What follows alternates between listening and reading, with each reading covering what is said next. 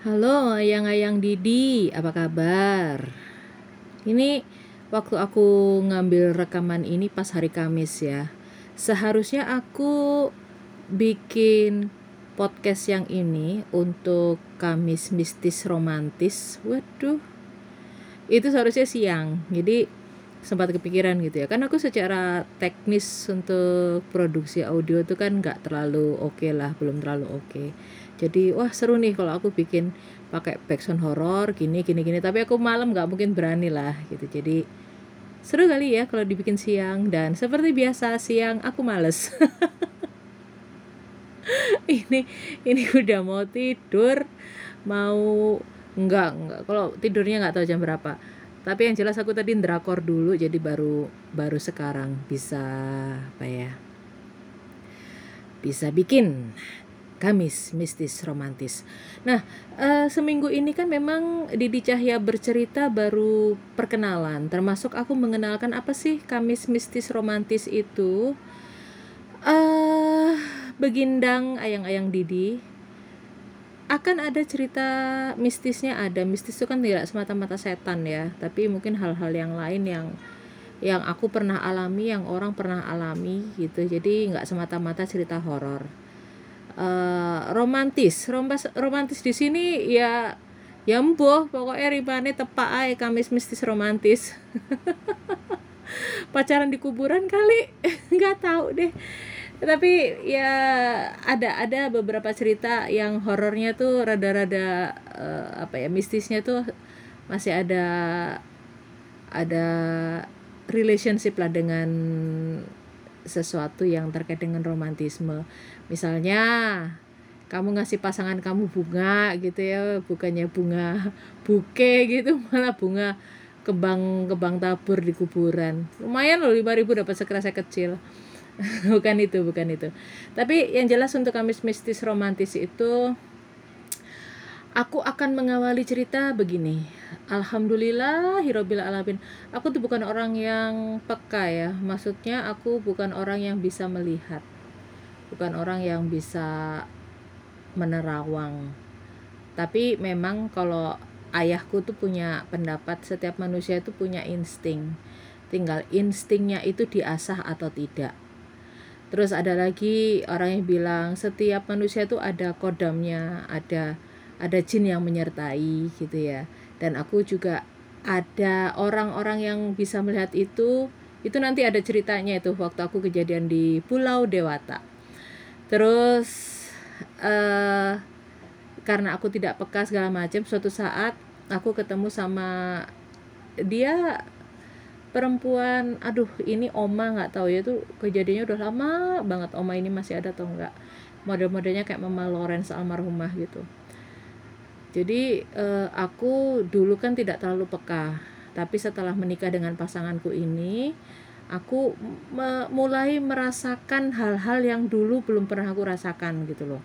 Terus si oma ini cerita, pas ya pasti begitu karena kalian adalah pasangan, kalian suami istri, energinya akhirnya nyatu, frekuensinya hampir sama.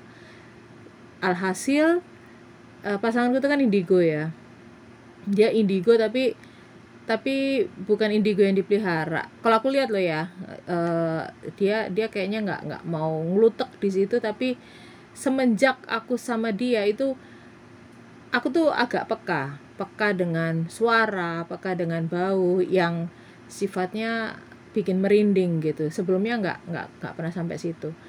Tapi ya cuman merasakan aja. Alhamdulillah, aku nggak minta, aku nggak minta untuk bisa melihat atau mendengar atau kalau mengendus itu beberapa peristiwa sudah muncul. Jadi sebenarnya kenapa kok aku merinding disco? Itu kalau kita menceritakan hal-hal yang agak-agak mengerikan itu kadang-kadang memang seperti mengundang. Mengundang itu terjadi dengan dengan sendirinya, dengan sesu, uh, apa ya? Ya teko dhewe gitu. Ngoro dhewe datang sendiri. Jadi saat aku ada apa gitu ya, kadang-kadang ada pertanda-pertanda yang bisa bisa dirasakan, tapi ada yang baru bisa dirasakan kalau udah lewat. Misalnya berbau kematian gitu ya. Ya ini ini pasti semua juga ngalamin. Kalau ada seseorang yang e, meninggal, ini jam berapa sih kok masih ada Vespa lewat itu loh. Tumben rame perumahanku. Tanggal merah soalnya. Jadi kalau kita e, misalnya bicara tentang kematian, sering kan kita ngalami, oh iya waktu itu dia gini gini gini gini. Nah itu nanti juga akan ada porsi ceritanya di situ. Nah suatu hari, terlepas dari apa yang pernah aku alami, seorang teman itu menawarkan satu pekerjaan ke aku. Jadi e, Mbak Di, kamu bisa nulis kan? Bisa.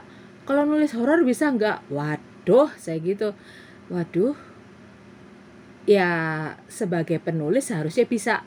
Selama saya tidak disuruh menulis jurnal kedokteran, jurnal teknis atau apa gitu ya, yang masih berbau-bau populer dan dan aku bisa bisa ya, ya kenapa enggak? Bayangin aja aku pernah nulis buku properti padahal aku hitung-hitungan tanah tuh loh enggak tahu. N J O P itu apa lah aku enggak tahu, tapi aku bisa nulis buku properti kalau memang aku berusaha di situ. Apalagi kalau cuma nulis horor. Waktu itu aku mikirnya gitu.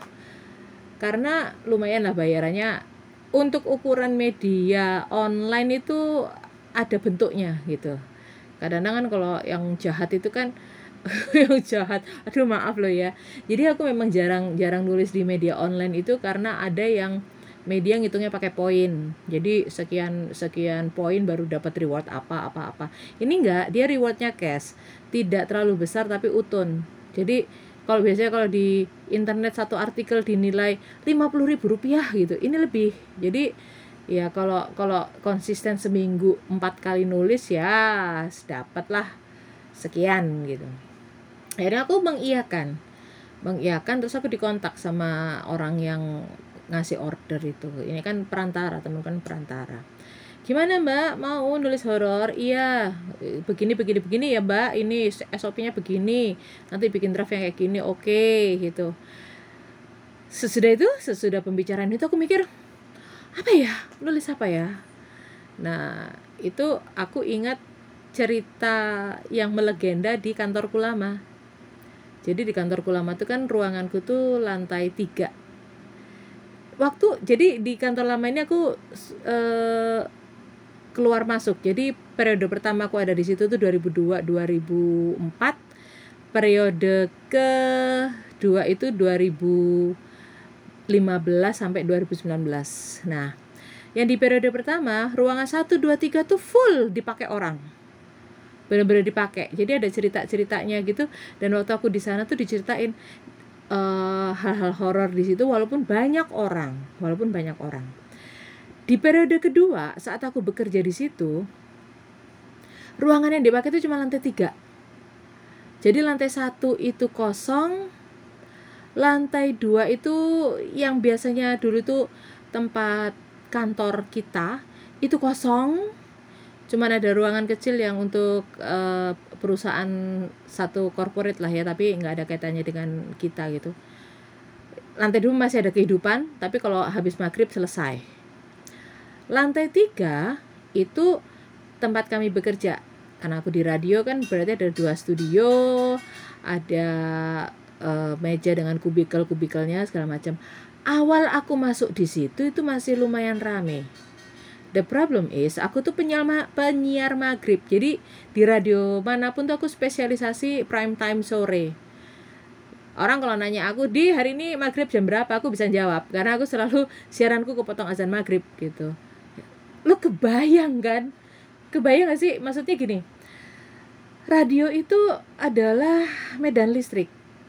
Dia, dia penggunaan listrik luar biasa, medan listrik luar biasa, dan katanya makhluk-makhluk seperti itu tuh kan sukanya di medan listrik dan pusaran air.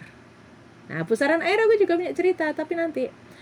Jadi aku agak-agak ngeri gitu loh. Waktu nulis horor itu, settingannya settingan kantorku, dan aku sering nulisnya itu setelah aku siaran. Setelah aku siaran, jadi eh, ada rasa-rasa berat. berat-berat di tengkuk lah, apalah, apalah gitu. Yang paling parah aku alami itu waktu di Balikpapan. Jadi di Balikpapan itu ada peristiwa yang membuat aku tuh kayak orang kesambet, dan aku merasakan hawa itu bergerak di belakangku gitu. Dan aku ada tiga, dalam timku tuh ada tiga anak buah yang indigo, yang satu lagi siaran, yang dua lagi meeting sama aku. sama grup itu. Nah, anak dua yang indigo itu melihat bareng gitu, aku jadi wah ini ada sesuatu yang lewat. Dan yang rasanya itu ya di tengkukku tuh berat banget. Jadi jadi mau percaya nggak percaya ya itu ada. Nah, kisah-kisah seperti itu yang akan aku ceritakan. Aku harus ngelis sih sebenarnya, cuman Rek iki malam Jumat Rek aku rada wedi sumpah. Bikin-bikin segmen sendiri, takut-takut sendiri. Tapi kalau bagi siapapun Anda yang pernah bekerja di radio atau sampai sekarang masih bekerja di radio pasti mengalami hal-hal seperti ini. Itu tadi karena memang medan listriknya besar dan e, mbak-mbak mas-mas itu suka tinggal di tempat seperti itu. Kalau di rumahku ini yang rada serem, ini aku aku berani bercerita karena kalau kemarin itu kan aku tinggal di rumah segede gaban ini cuman berdua aku sama ayahku. Jadi mau ke kamar mandi segala macam tuh takut gitu loh.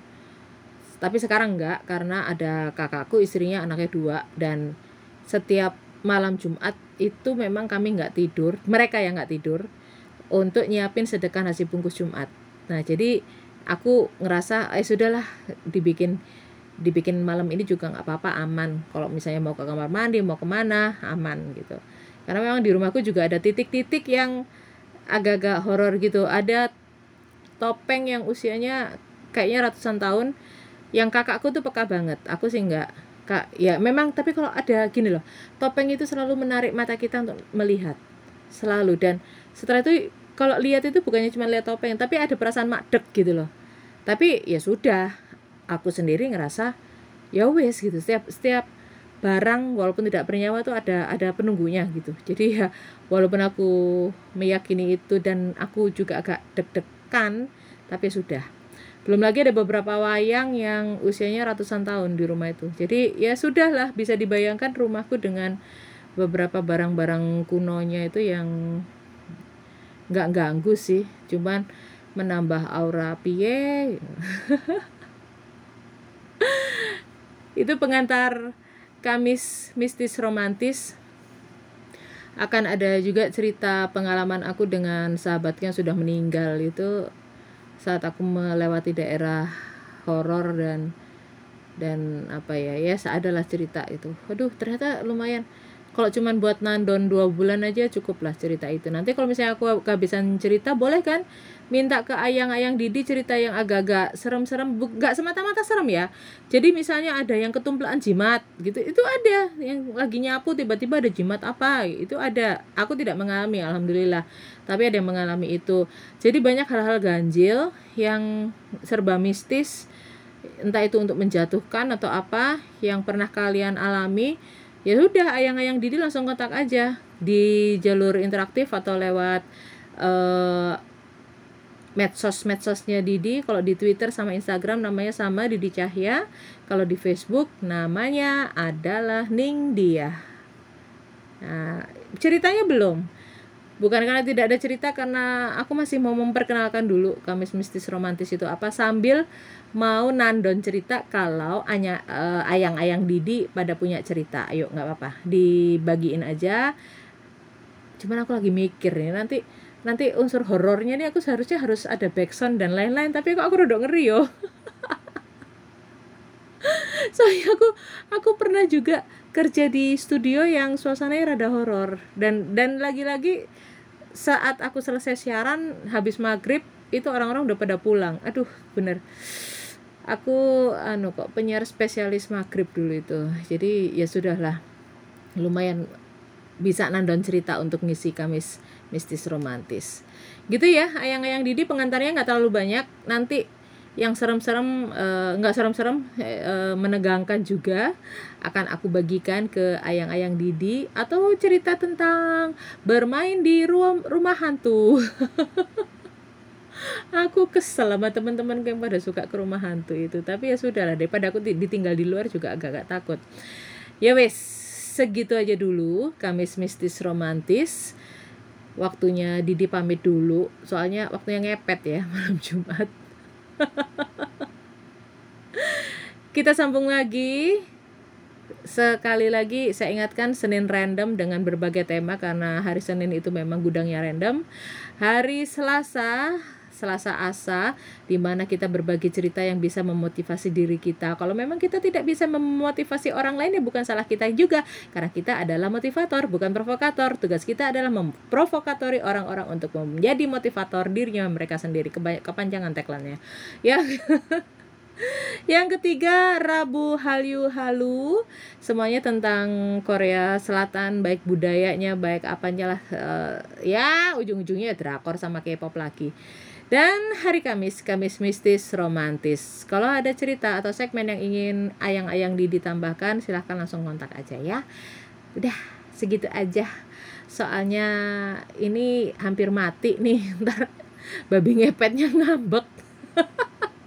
Sumber penghasilan uh, menghilang begitu saja. Enggak lah, karena memang waktunya istirahat, waktunya untuk posting, waktunya untuk pamit dari ayang-ayang Didi. Ketemu lagi di segmen berikutnya, di minggu berikutnya juga, Jumat, Sabtu, Minggu. Manfaatkan waktu ini, apalagi ini lagi long weekend ya. Kalau sekarang kan tertanggal dua puluh sembilan uh, Oktober. Manfaatkan waktu itu untuk sharing podcastnya Didi Cahya, Didi Cahya Bercerita. Biar pendengarnya banyak, biar aku tambah semangat untuk nambah konten-konten yang bisa didengarkan dan juga bisa sharing bersama. Jadi sudah ada, eh terima kasih ya ayang-ayang Didi yang sudah kontak. e, Mbak Didi, aku mau ini, ngisi tentang ini. Ada juga eh ngobrolin ini yuk, ada juga yang ini. Alhamdulillah, aku gak pusing mikirin konten nanti, karena sudah ada beberapa orang yang pengen bergabung, dan ada juga beberapa orang yang ingin aku todok. Oke, selamat malam ayang-ayang Didi. Tetap di Didi Cahya Bercerita. Bye.